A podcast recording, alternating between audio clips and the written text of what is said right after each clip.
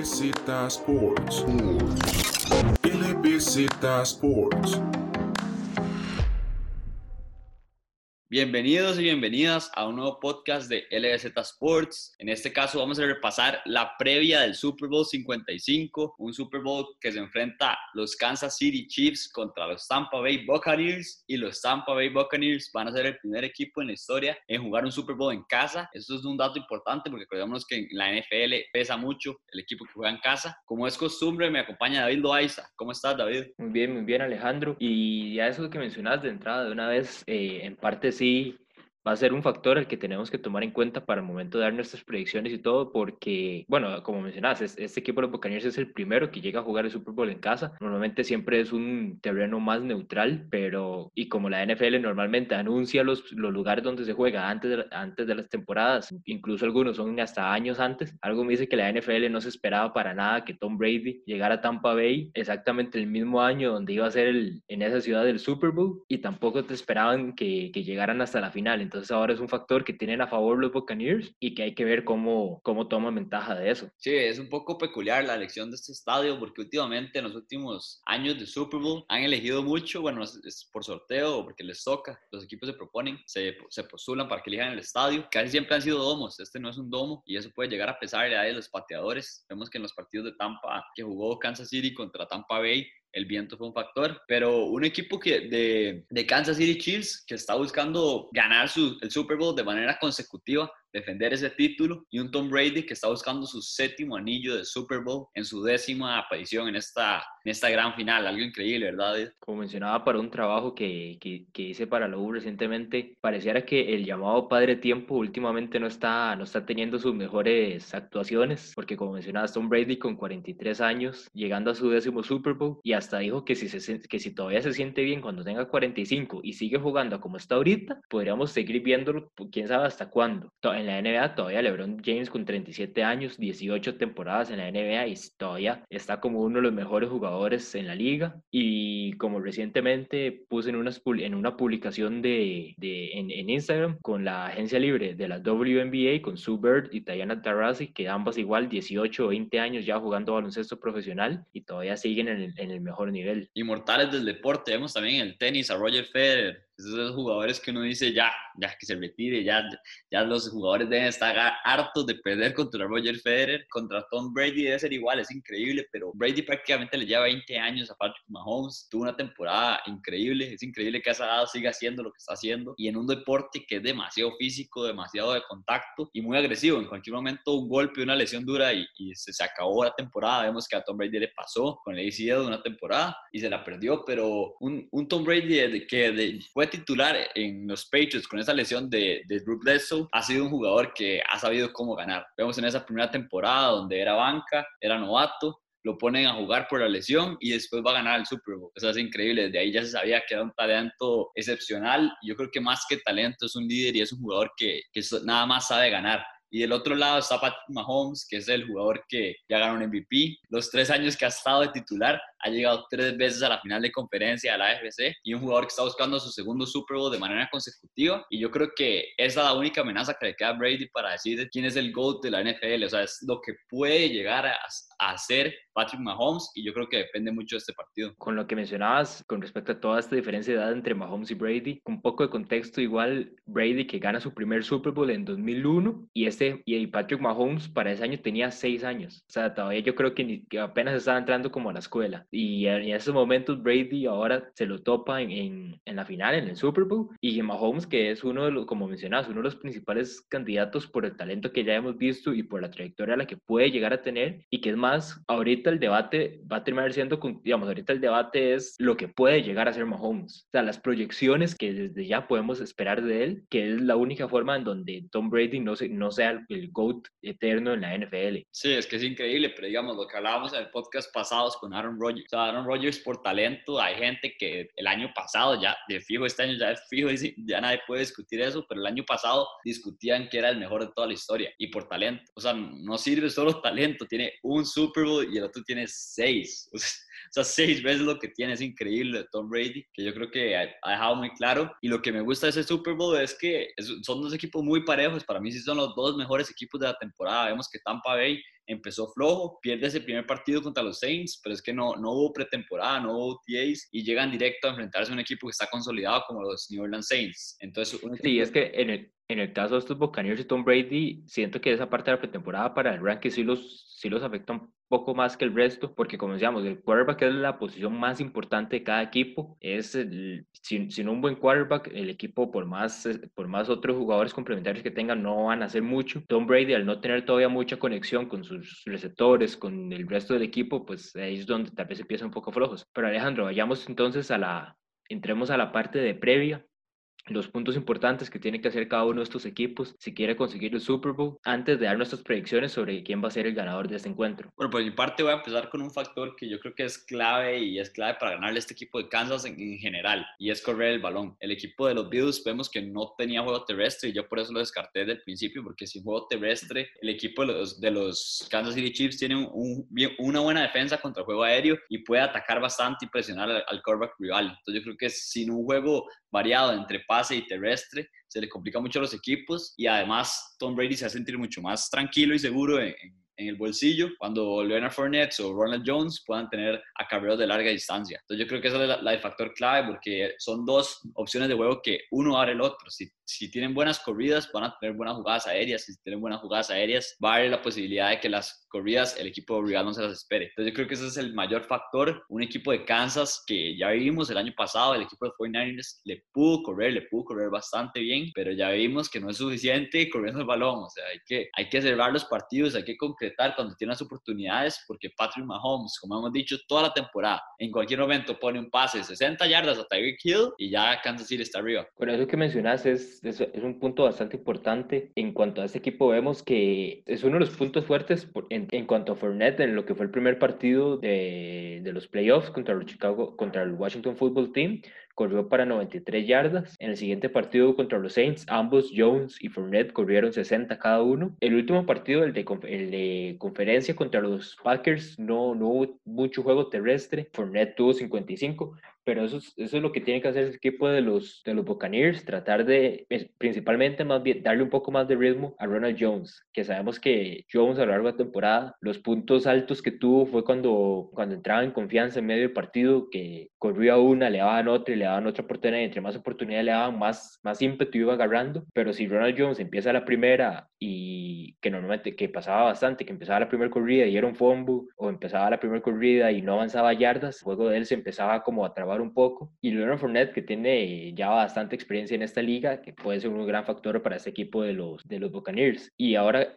antes de, que, de darte la palabra a vos, esto que mencionas de, de correr también me, me, me, lleva a un punto importante, que es el control del reloj. Normalmente correr el balón ayuda bastante a permanecer más tiempo en cancha, a tener al rival en, en, en el silent por más tiempo y es algo que si vemos las últimas las últimas derrotas de los últimos dos años de este equipo de los de los Chiefs contra los Indiana Colts la temporada pasada tuvieron 22 minutos en cancha contra los Texans tuvieron 20 minutos en cancha después contra las Vegas Raiders esta temporada fueron 24 minutos en cancha. Entonces ya ahí vemos un patrón de que para ganarle a este equipo de los Chiefs hay que tener lo más que se pueda a Mahomes en, en el silent para que como mencionas no no te llegue a cambiar el partido con un pase de 60 50 yardas a ya sea Terry Hill o el mismo Travis Kelsey. Sí, exactamente. Vemos que Mahomes y Brady se han enfrentado cuatro veces y han, han sido dos y dos para cada uno. Entonces está parejo eso. Y eso que dice David es exactamente lo que hace el juego terrestre. O sea, eso es lo que hace. Y que bien David ya, ya, ya supo ahí el análisis muy bien. Eh,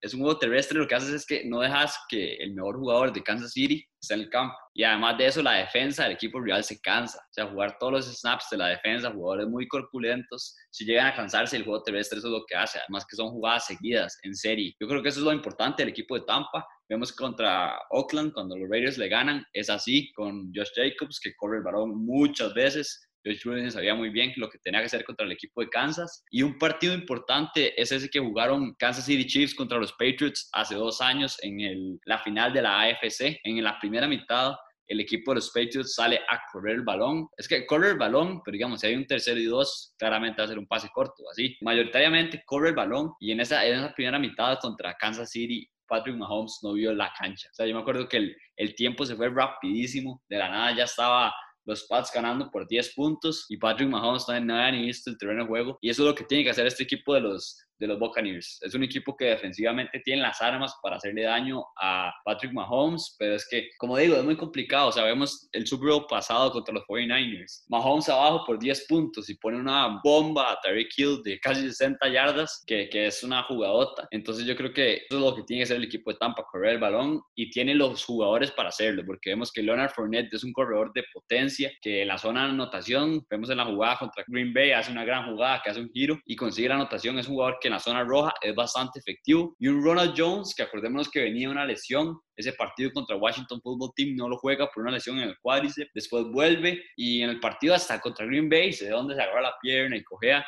no sé qué tan al 100 va a estar, pero si logra estar, este backfield de Tampa Bay para mí es de los más talentosos y el más underrated de toda la liga, porque tiene un jugador muy explosivo en Ronald Jones que puede hacer jugadas de más de 90 yardas, vimos en la temporada contra el equipo de los Panthers, y un Leonard Fournette que para mí es un running back bastante seguro, corriendo el balón, agarrando la bola no tanto, pero corriendo el balón en zona roja sí me, sí me gusta mucho. Y esa parte de los pases a, running backs ahorita también la vamos a tocar, pero para poner un poco la parte de estadísticas a lo que mencionaste, ese partido con, entre los Patriots y los Chiefs, lo mismo, 20 minutos en cancha para este equipo de Kansas City, y en cuanto a los running backs, que en el momento eran Sonny Mitchell y Rex Burkhead, dos running backs que fueron más producción del sistema que implementaron los Patriots más que, que por talento de ellos, y, que ahí por ese lado también este equipo de los, de los Buccaneers, pues obviamente, como mencionabas, un backfield mucho mejor que ese de los Patriots en, en, ese, en ese partido contra los Chiefs y que se, pues, se puede posicionar como uno de los dudos más explosivos en la, en la liga. En ese partido, Mitchell hizo 113 yardas, Burkhead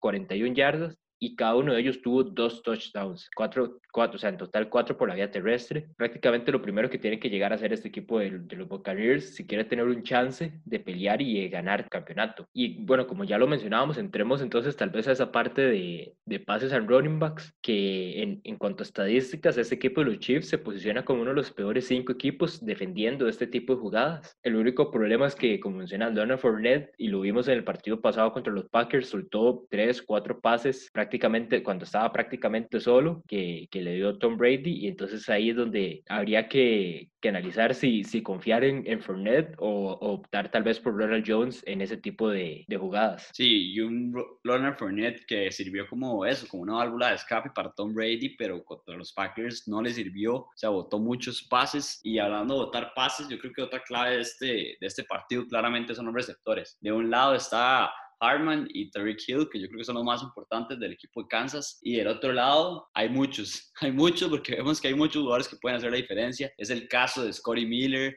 Antonio Brown, que vuelve también, otro jugador bastante importante para el equipo de Tampa. Yo creo que el, es el, el wide receiver más explosivo y el talento de, de, Antonio Brown siempre ha estado ahí. Es un Scotty Miller que también es una, un deep threat bastante bueno que se ha hecho notar esta temporada y hasta el rookie Johnson ha hecho una gran temporada. Vemos en ese partido contra Packers en tercera oportunidad, hacía jugadas importantes y ni siquiera ha llegado a hablar de los dos principales en Mike Evans y Chris Godwin. Eso es lo increíble de este equipo de Tampa que si tiene jugadores que pueden hacer la diferencia, puedo nombrar todo el equipo prácticamente, tanto ofensivamente como defensivamente. Eso es lo que más tiene, son armas y yo creo que son los dos equipos más armados de toda la NFL en armas, porque sabemos lo que puede hacer el equipo de Kansas, pero yo creo que va a ser factor tanto los receptores de Kansas City como los de Tampa Bay. Y si el equipo de Tampa quiere poder detener a este equipo aéreo de, de Kansas City, yo creo que tiene que buscar parar a Tyreek Hill es verdad, está Travis Kelsey. Y si uno le pone mucha atención a Tariq Hill, Travis Kelsey va a hacer fiesta, pero prefiero que Travis me ponga 15 yardas cada vez a que Tariq me ponga una bomba de 60 yardas. Para terminar la parte ofensiva de este equipo los, de los Buccaneers y tal vez entrar un poco en cuanto a los Chiefs, un tipo de pase, un tipo de jugada que este equipo utilizó bastante en la segunda mitad cuando fue ese, ese encuentro entre los Buccaneers y los, y los Chiefs en, en lo que fue la temporada regular y es el, los pases al slot que a lo largo de la primera mitad fueron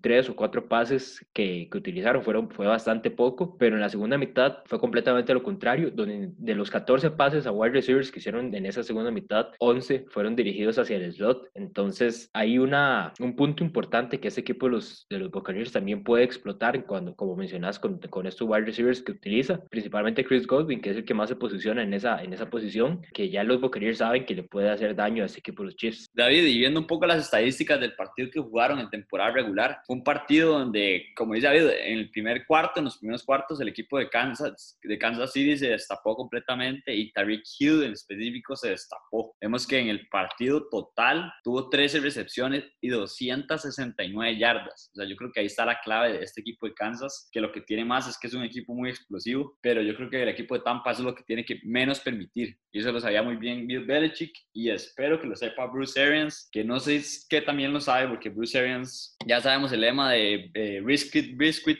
y es un lema que a mí no me gusta y no me gusta con este equipo porque lo que tiene es, un equipo muy seguro que, que, a jugadas pequeñas lo puede hacer bastante bien. Entonces yo creo que eso es lo que menos tiene que hacer Tampa. Esos tres intercepciones de Tom Brady en el partido contra los Packers, me parece que es un poco eso, lo de Biscuit Biscuit que, le dice Arians, esas decisiones que tomar que para mí no son las correctas porque defensivamente el equipo de, de Kansas tiene jugadores como Teron Matthew para interceptar esos pases y, y dejar una posición de campo tan buena como dejaban Aaron Rodgers, yo creo que Patrick Mahomes no los va a perdonar. Es un equipo que en la zona roja es bastante efectivo por un jugador que se llama Travis Kelsey. Es un jugador que es demasiado efectivo en la zona roja. Y, yo creo que sí, que el equipo de Kansas, todos sabemos lo que tiene que hacer para ganar este partido y es nada más ser Kansas City, disfrutar del partido y, dejar pasar las jugadas que tienen que pasar. Es un equipo que, que tiene al mejor entrenador para mí en este momento de la liga, Andy Reid un, un, entrenador que el año pasado ganó su primer Super Bowl, pero se lo merecía hace años. Es un crack, las jugadas que tiras a mí me encantan. Y el entrenador ofensivo también es muy bueno de este equipo de Kansas que, que está muy armado. Y yo creo que, que, más bien hay que pensar qué puede hacer Tampa para detenerlos, porque yo no veo un mal partido del lado de Kansas. Comparando un poco con, con ese partido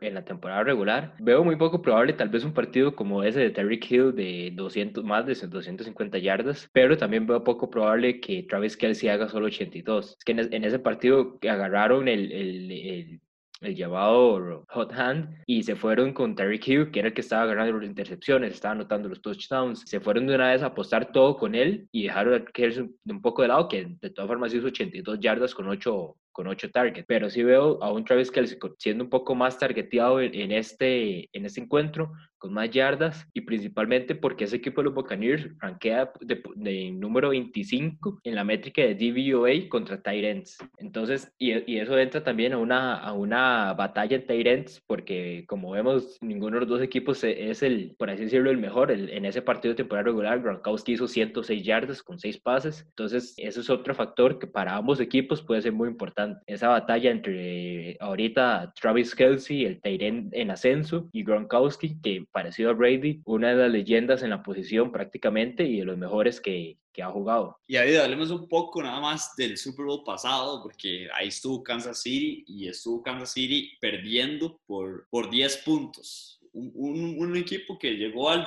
cuarto cuarto con un poquito más de 7 minutos por quedar y perdía por 10 puntos. Y en el cuarto cuarto anotaron 3 touchdowns y se llevaron el Super Bowl 31 a 20. Un, un, un, partido donde Patrick Mahomes tira dos intercepciones, pero algo que me, me, sorprende de este quarterback es que normalmente, digamos, uno ve a Aaron Rodgers y uno ve el partido contra, que se enfrentó contra Tampa Bay, digamos, en temporada regular, no el de los playoffs. Y apenas Aaron Rodgers tira esa, esa primera intercepción, cambia su, su, lenguaje corporal. Se ve que Aaron Rodgers está incómodo, se ve que no, no sé, se, se, se, ve mal, no se ve el Aaron Rodgers confiado que siempre se ve. Pero eso no le pasa a Patrick Mahomes ni a Tom Brady. Son dos quarterbacks que eso es lo que más resalto de los dos, que pueden tirar intercepciones. Veamos a Brady contra los Packers, tira tres intercepciones en drives seguidos y después cuando está toda la presión del equipo de, de, los Packers para interceptar otro pase o para provocar un fumble, pro, para provocar cualquier cosa, Tom Brady hace lo necesario y consigue los primeros 10 para ganar el partido y se acabó. Entonces yo creo que ese es el, el atributo más grande que tienen estos dos quarterbacks y que comparten. En, yo creo que en, en, en talento son muy diferentes, el talento son muy diferentes de los dos, pero yo creo que eso es lo que más me gusta de los dos, que cuando tiran intercepciones no, no les influye en el juego. Vemos a Patrick Mahomes que parece que cuando va perdiendo juega mejor. Es increíble este equipo, pero yo creo que yo creo que ese último cuarto va a ser el cuarto clave del Super Bowl y yo creo que el equipo de, de, Tampa Bay va a ir ganando en ese cuarto cuarto y hay que ver si el equipo de, de, Kansas City logra remontar. Más que arriesgar, hay que, hay que tratar de irse un poco más a la segura, a lo que ha funcionado, a lo que saben que Tom Brady puede hacer, porque partido de conferencia contra los Packers vimos que por más errores que cometieron los Buccaneers, los Packers simplemente no las aprovechaban, pero contra este equipo de Kansas City, como Holmes y, y Andy Reid en el mando, cualquier error que cometa ese equipo de los Buccaneers les va a pasar factura y puede hasta llegar a determinar, y un, y un error en ese partido puede determinar quién es, quién es el ganador. Entonces, por ese lado, es donde este equipo eh, de, los Buccaneers tiene que tener mucho cuidado si quiere ganar el partido. vayamos un poco a la parte defensiva. Alejandro, ¿qué por, por el lado de los Buccaneers, defensivamente, qué ocupan para ganar este encuentro? Yo creo que ocupan un partido parecido al de los Packers. Vemos que en los primeros drives de los Packers, bueno, empieza sacando el equipo de Tampa, primera, primer drive del equipo de Tampa y es un drive perfecto de, de Tom Brady consiguen la, anotación con Mike Evans, un Mike Evans que la gente se le olvida lo buen receptor que, que, fue porque esta temporada pasó muy lesionado, pero es un jugador que tuvo más, más oportunidades de becas y de scholarships en básquetbol que en NFL, el doble en realidad. Tuvo 20 para básquet y 10 para, para NFL es un que es enorme y además de eso brinca altísimo. Vemos en esa jugada en los Packers contra King, o sea, era, era brutal lo que él hizo. Nada más brincó aquí, King se veía como un chiquito, a la parte de Mike Evans es muy grande, pero yo creo que defensivamente lo que tiene que hacer el equipo de Tampa lo que hizo contra los Packers, presionar a Patrick Mahomes. O sea, Mahomes hay que presionarlos, es verdad, Mahomes ante la presión sale muy bien de la, del bolsillo y sabe hacer pases en la corrida muy buenos, pero yo creo que la oportunidad de, de los, de los Buccaneers con JPP Purple, que es un jugador que ha sido Pro Bowl ya, ex Giants, es un jugador que presionando es bastante bueno. Barrett también, otro de los jugadores que tiene más presiones en los últimos años de la NFL de todos y tiene un gran linebacker de segundo año que es Levanta David. Entonces yo creo que el equipo de Tampa tiene las armas para ponerle presión al equipo de, de, los Chiefs, pero también yo creo que habíamos hablado de ese partido pasado que el equipo de Tampa empezó bastante mal marcando a Tyreek Hill en específico, pero es que estaba marcándolo uno contra uno. Puso a Davis a marcar a Tyreek Hill uno contra uno es verdad, Davis marcó a Davante Adams en la final de conferencia uno contra uno y no lo hizo mal, pero contra Tyreek Hill es diferente y es diferente por la velocidad que tiene. Por velocidad nadie lo alcanza. Entonces yo creo que el equipo de Tampa tiene que marcar por zona. Es verdad, pasa mucho que cuando marca por zona el slot queda libre o cuando hay routes que se cruzan se confunden los defensas. Pero yo creo que la, la fórmula para detener a este equipo de Kansas es presionando a Pat Mahomes con sus linieros eh, defensivos y no dejando que haga esos pases largos a, a Hill, que lo que más necesita Patrick Mahomes para hacer esos, esos pases es tiempo. Entonces, si tiene tiempo, puede hacer esos pases. Si no tiene tiempo, no hacer pases, pases precisos. Sí, y es que con eso mencionas de la presión, en, en, ese partido contra los, contra los Packers lograron seis sacks y cinco de esos, como mencionas con, con, respecto al tiempo, cinco de esos fueron en menos de cuatro segundos. Claro, cuando, cuando escuché esta estadística eh, en un podcast, el comentarista decía que obviamente lo, lo, los jugadores de la línea ofensiva, pues la, la respuesta es, no, no deberíamos de estar bloqueando por más de cuatro segundos, pero en parte lo importante, lo importante es eso, que los fueron, fueron sacks que se lograron en poco tiempo, fueron también jugadas que por lo menos Rogers tal vez no, no hizo mucho intento y es con eso también lo que tiene que tener un poco cuidado al momento de presionar ese equipo de Buccaneers. Patrick Mahomes esta temporada cuando se refiere al, al rushing tuvo 308 yardas y consiguió también dos touchdowns. Entonces tiene que tener bastante cuidado con la presión de que Mahomes no salga corriendo porque hemos visto que Mahomes en cualquier momento puede, puede agarrar corrida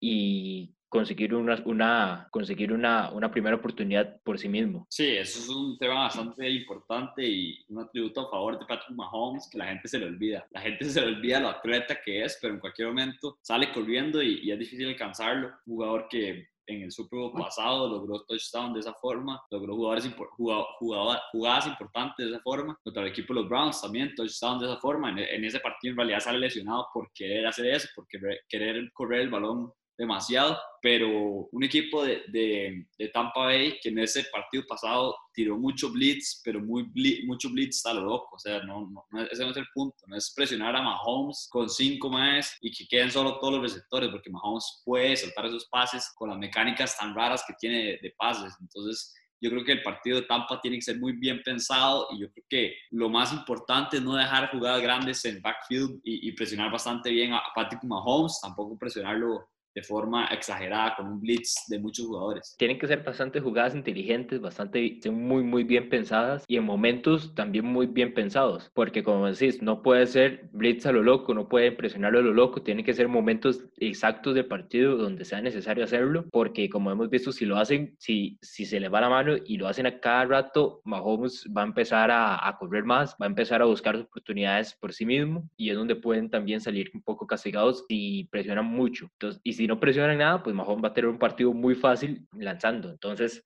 tienen que ser en ciertos momentos y en, en, los momentos más oportunos para que hagan efecto. Y Alejandro, tal, tal vez hemos, nos, nos, hemos extendido y hemos hablado mucho como los Buccaneers, pero pasemos igual un poco más a los Chiefs. Es que es claro el plan de juego que tienen ellos. Es, es un equipo que tiene demasiadas variantes al ataque. Lo que estaba pensando ahorita con eso que estábamos diciendo, no tirar blitz a lo loco. También es que si tiran un blitz, Mahomes tira un pase paralelo a, a McCall Hartman o a Tariq Hill y es que esos jugadores se pueden escapar 50 yardas. Eso es lo complicado de este equipo, que si no es marcar a Mahomes, tiene corredores. De, vemos a Williams, que en su prueba pasado tuvo un buen partido y cada vez lo estamos usando más en estos playoffs. Clyde Edwards Heller, que se ha pagado un poco en estos playoffs, pero ahí está. Entonces es complicado este equipo de Kansas que tiene muchísimas armas y estoy muy emocionado de un partido que, que, siento que los coaches también van a tener un gran papel y eso me preocupa mucho porque a mí me gusta más Andy Reid que, que Bruce Arians y por bastante. Bruce Arians que, que sí, es un buen entrenador, pero no sé qué tan bueno va a ser en los momentos importantes donde necesita saber cuándo proteger el balón y cuándo buscar una jugada grande. El equipo de Kansas yo creo que que, tiene un plan de juego bastante claro y, yo creo que va a ser un partidazo. Tal vez un jugador clave de la defensiva, de, bueno, dos jugadores claves de la defensiva de, de, Kansas City son Chris Jones, el, el, el defensa que presiona mucho a los quarterbacks rivales, esos son los jugadores también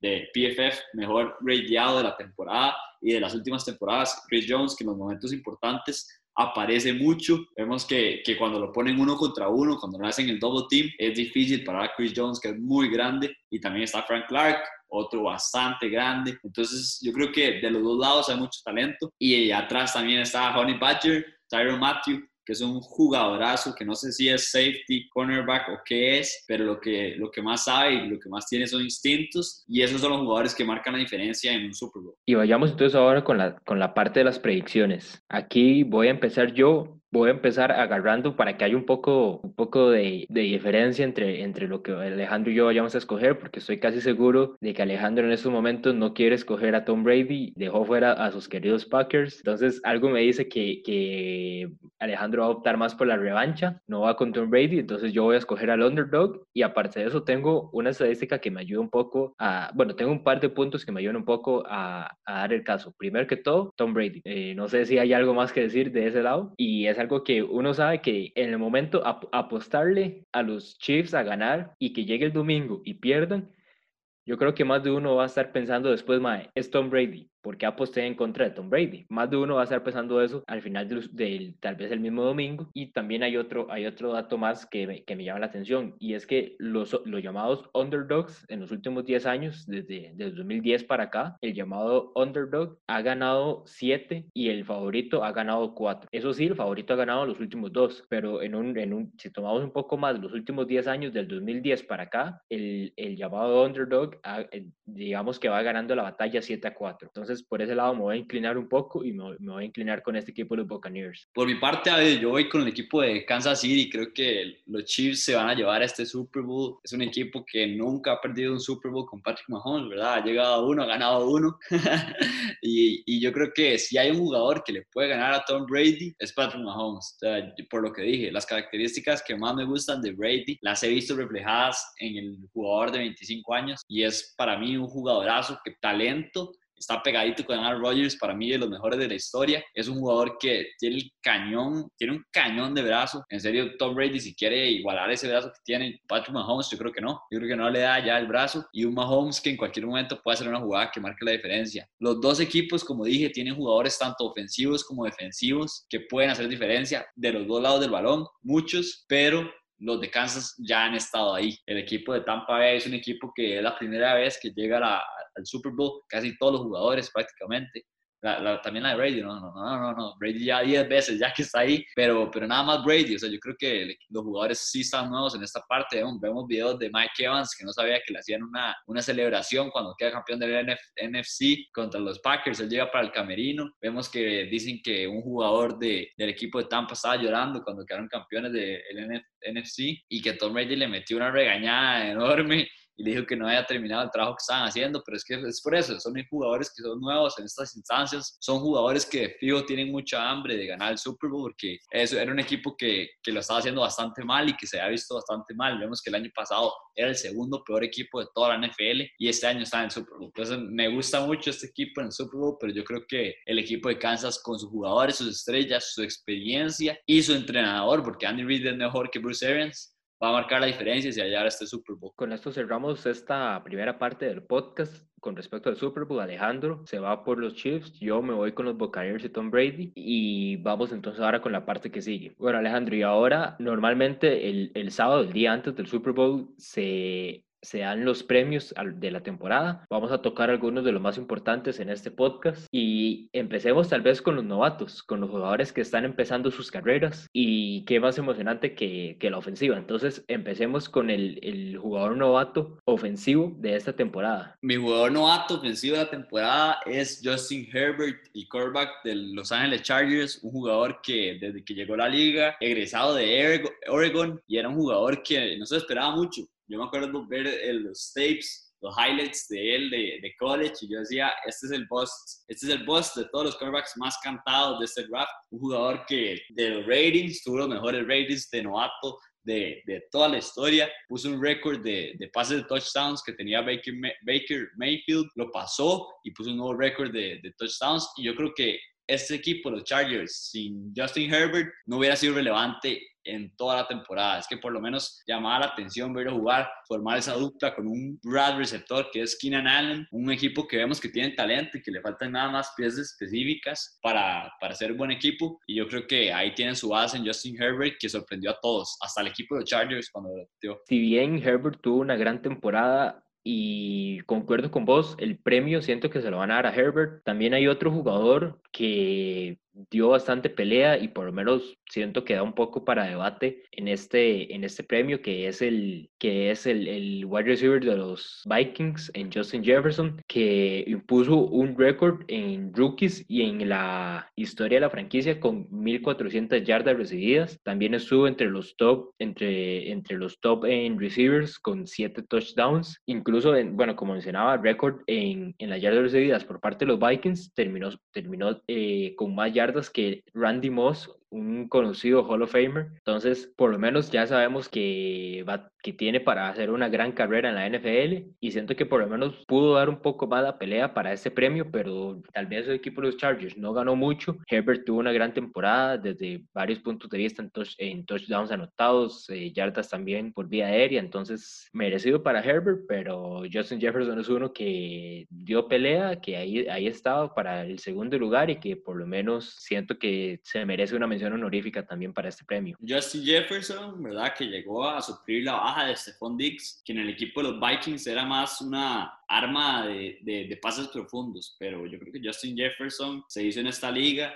un jugador que, que, fue campeón con John Joe Burrow y el equipo de LSU en college. Y para mí es un jugadorazo, uno de los mejores receptores. Para mí sí, es, es el candidato número dos detrás de Justin Herbert, que puede que se lo den a Justin Jefferson en esta esta mención. Dos jugadorazos que tienen mucho futuro. Vamos con el segundo premio, David. Vamos a repasar ahora el, el novato del año, pero del otro lado del balón el novato del año defensivo. David, ¿quién ha sido el novato del año defensivo este año? Aquí no estoy, aquí sí no siento que no hay tanto debate como lo hay con, con el ofensivo, que por lo menos como mencionaba Jefferson puede dar un poco la pelea, pero aquí para este sí, el segundo pick de este, este año, el draft de este año, Chase Young en los Washington Football Team, siento que es, es el único voto que, que da más sentido este año y en parte no solo por el, las estadísticas personales, sino también que la defensa de Washington, si bien el equipo no tenía la mejor ofensiva, prácticamente la defensa les ganó muchas victorias y les dio el pase a la postemporada. Entonces, y, gran parte de eso fue Chase Young. Entonces, siento que por ese lado tiene, tiene mi voto para el defensivo del año.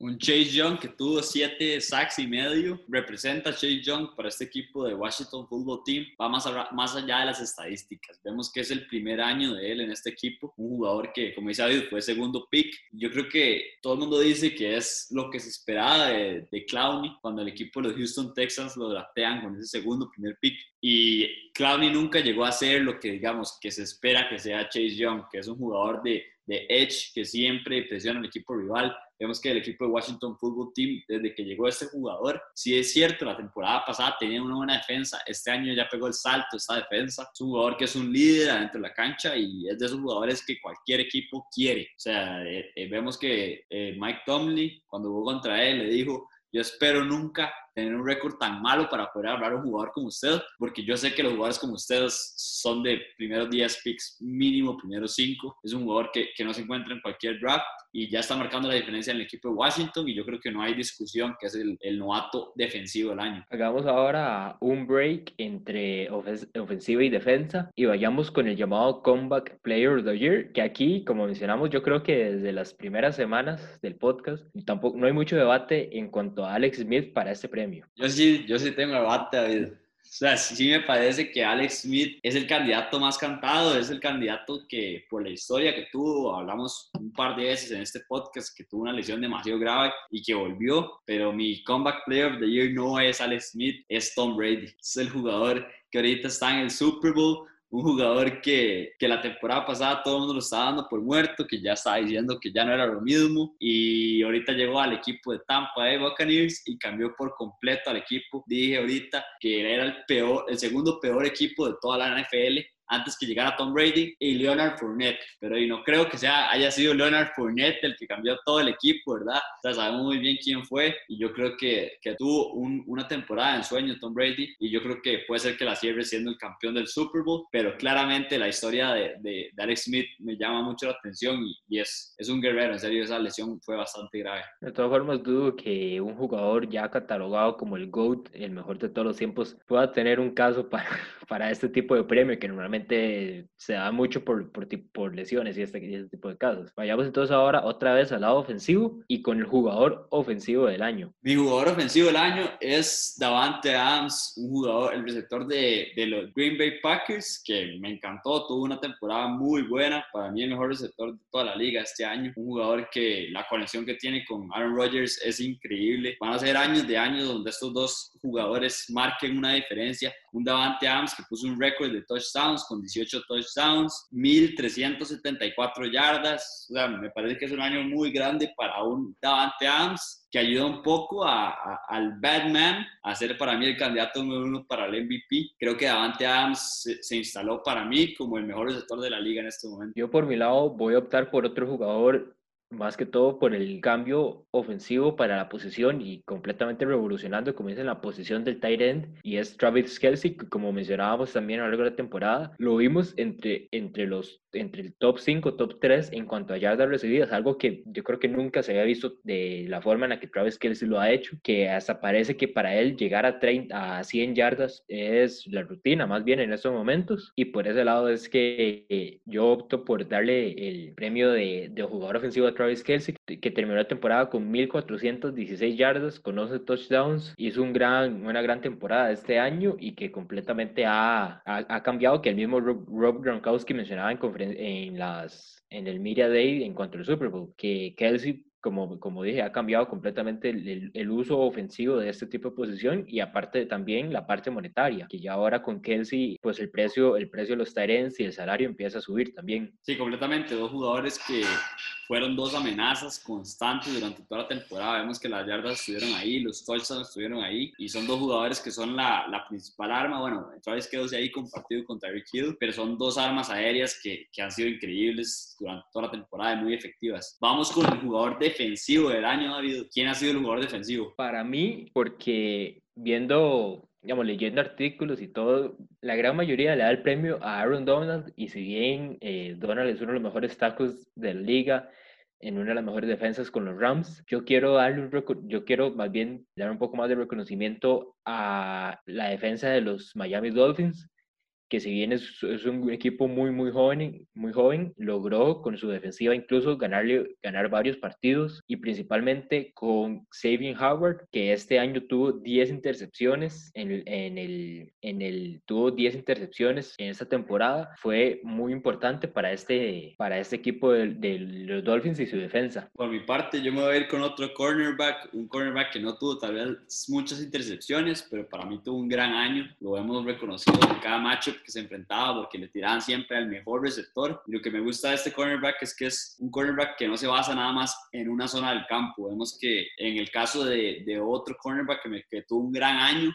y que no se lo doy por, por esto que estoy diciendo, es, es Alexander, el, el, cornerback de los Green Bay Packers, que es un jugador que solo marca el lado izquierdo el lado derecho le cuesta mucho más. Entonces yo creo que, digamos, con ese partido de Tampa yo estaba que lo mataba, o sea, yo no podía creer que estuviera marcando a, Johnson, el rookie, y Chris Godwin con King, o Mike Evans con King, y que se le estaban haciendo una, una melcocha. O sea, eso, eso para mí le quita mucho valor a un Jay Alexander, que para mí tuvo el mejor año de cornerbacks, junto con Howard, y con el otro jugador que voy a decir, que es Jalen Ramsey. Para mí Jalen Ramsey es el jugador defensivo del año, jugador que limitó a DK Metcalf, un jugador que las talló este año y que físicamente es increíblemente imponente. Y un Jalen Ramsey que se ha olvidado un poco la gente de lo talentoso que es, lo que puede hacer en terreno de juego. Yo creo que marcó durante toda la temporada una diferencia en el equipo de los Rams, que un equipo de los Rams que ahora tiene Matthew Stafford, ¿verdad? Matthew Stafford que es más talentoso que Jared Goff y yo creo que ya hay que ponerlo en esa, en esa conversación por el Super Bowl, que cuidado con los Rams el próximo año, que defensivamente ya sabemos que puede hacer y ahora tiene un quarterback que es menos limitado que Jared Goff. Y Alejandro se nos adelantó en el podcast de la próxima semana, pero seguimos entonces con, lo, con los premios, tratando de hacerlo lo más rápido posible porque sabemos que nos extendimos bastante en lo que fue el, el, Super Bowl. Yo pensaba que más veníamos a durar menos en el Super Bowl, pero no, teníamos mucho de qué hablar y vayamos, y yo creo que en esto, tanto Alejandro como yo creo que tenemos el mismo, al mismo candidato y es que en el, en el premio del, del entrenador del año, no estoy seguro si hay otro, otro, otro mejor candidato que Kevin Stefanski esta temporada. Llevó a los Browns después de años de años de no clasificar a playoffs, todavía más tiempo, desde 1994 no ganaban un partido en, en, esa, en esas instancias que si bien Stefanski no estaba en el momento de que se jugó el, partido de playoffs, ya es todo el trabajo previo que se había hecho a lo largo de toda la temporada y un, y un Stefanski que completamente le dio la vuelta a este equipo de los Cleveland Browns, revivió prácticamente a Baker Mayfield y aunque pueden haber otros candidatos como el mismo Mike Tomlin, si no se hubieran, si no hubieran, no se caído tanto en, en la, después de la derrota contra el Washington Football Team o incluso o incluso Brian Flores, entrenador de los Miami Dolphins, que también superaron muchas expectativas, pero mi voto termina siendo para Stefanski. Sí, en este premio estoy de acuerdo con David, creo que Stefanski lo que hizo fue eso, encontrar cuál es el sistema que le sirve a Baker, Baker Mayfield, un jugador que fue primer pick general de todo el draft y yo creo que no dado los resultados que se esperaban, pero este, este año tuvo un gran año. Es un jugador que cuando tiene el sistema necesario, cuando tiene los jugadores necesarios, porque este equipo de Cleveland está armadísimo. O sea, acordémonos que esto se puede hacer porque Baker sigue en su contrato de novato. Cuando le tengan que dar contrato ya no va a tener dos Tyrants estrellas, ya no va a tener a Landry a OBJ en el mismo equipo, ya no va a tener los jugadores defensivos que tiene tan, tan marcados. Por eso vemos el equipo de, de, Kansas City que repite yendo al Super Bowl y es porque Patrick Mahomes sigue en ese contrato de novato. Entonces yo creo que esto le, le, ayuda muchísimo a los equipos. Unos Cleveland Browns que tuvieron una gran temporada, un Stefanski que hizo un gran trabajo ofensivamente y defensivamente. Se merece el, el, el, entrenador del año para mí. Y de segundo yo pongo a Ron Rivera, un entrenador que llevó a este equipo del Washington Football Team a tener una gran temporada defensivamente. Me encanta la defensa de Washington, que da mucho, mucho que, que desear mucho que queda, queda como líder de la división, una división es verdad mala, el NFC East, un récord de 7 ganados y 9 perdidos, pero es un equipo que compitió y nadie esperaba que compitiera. Yo creo que está a un quarterback de meterse a esos playoffs y de competir en esos playoffs. Y en parte también, yo siento que parte de un reconocimiento que también probablemente le vayan a dar a, a, Ron Rivera durante la ceremonia de los, de los NFL Honors es que a lo largo de toda la temporada pues estuvo batallando contra el cáncer y aún así él, él quería seguir con el equipo, le dieron la oportunidad de que tal vez se, se, separara un poco y se enfocara tal vez en, en, la parte médica de su salud, pero él quiso seguir con el equipo, estuvo a lo largo de toda la temporada y recientemente anunció que logró ganar también la batalla contra la, su enfermedad, entonces eh, también un, un, reconocimiento bastante grande para Ron Rivera en, esa, en este año. Sí, un jugador que, digo, Sí, un jugador que tal vez entraba ahí también para el Comeback Player of the Year, si hubiera sido, si, si podía entrenadores, yo creo que ahí está con Alex Smith y con, yo creo que es... Y ambos, y, a- y ambos, ex- y ambos Smith y Rivera del mismo equipo, ¿ah? Sí, sí, sí. Pero vaya. Do- dos líderes en ese equipo, un año bastante bueno para el equipo de Washington. Vayamos con el último ya para cerrar el podcast y es el MVP, que yo creo que Alejandro, aunque los colores se le salen un poco, va, va a estar merecido este año. En mi caso, David, yo me voy con el, con el MVP que se lo merece, que es Aaron Rodgers, un jugador que el año pasado todo el mundo decía que iba para abajo, veían los, los datos, porque los que no saben, Aaron Rodgers es el quarterback con pase rating más alto de toda la historia. Eso es un dato muy importante para él y para, para todo el mundo. También tiene el récord de touchdowns y, y intercepciones, la diferencia más grande de toda la historia. Entonces son dos datos que marcan el talento que tiene Aaron Rodgers. Y nada más fue que los últimos años bajó un poco ese pase rating y ya todo el mundo estaba paniqueando que Aaron Rodgers había perdido el talento, que le estaban pegando los años. Bueno, esta temporada va a ser el MVP, tiene que serlo. Puso 48 pases de anotación y 5 intercepciones. Increíble lo de Rodgers, con un pase rating de 121.5, David. 121.5. Increíble lo de Aaron Rodgers, que claramente para mí tiene que ser el MVP. Un jugador que tuvo la conexión con Davante Adams, que yo decía que, que es una conexión para mí única en la NFL. No, no he visto un receptor y un quarterback que sepan tanto, que se conozcan tanto. Y un equipo de los Packers que yo espero que el, año, el próximo año puedan llegar a los Super Bowls, al Super Bowl. Tienen el equipo, tienen el talento y tienen al quarterback claramente para hacerlo. Y, y eso es lo que espero. El próximo año Packers campeones del Super Bowl. Y para agregar ahí con lo que mencionas de los touchdowns y las intercepciones, termina con un, touchdown y turnover ratio de prácticamente casi 10 touchdowns para cada turnover que hacía. Entonces, una gran temporada de Aaron Rodgers y ahí concuerdo con vos.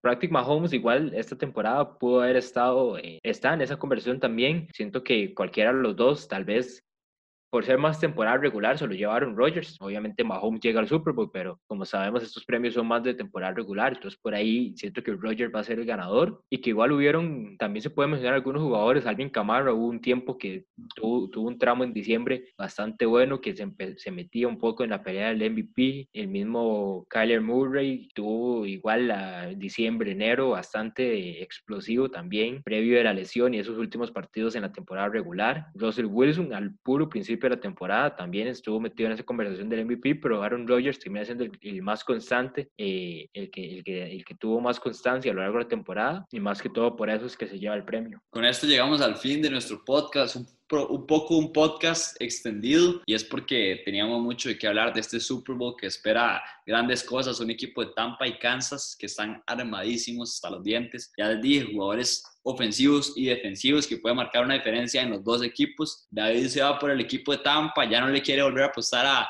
a Tom Brady en contra porque le apostó contra los Saints y se arrepintió. Entonces, David se va con Tampa, yo me voy con el equipo de Kansas, creo que Kansas va a repetir, va a volver a ser campeón de la NFL y les recuerdo seguirnos en redes sociales, Facebook, Instagram, Twitter. Muchas gracias por escucharnos y nos vemos la próxima semana eh, con el podcast post Super Bowl. Muchas gracias.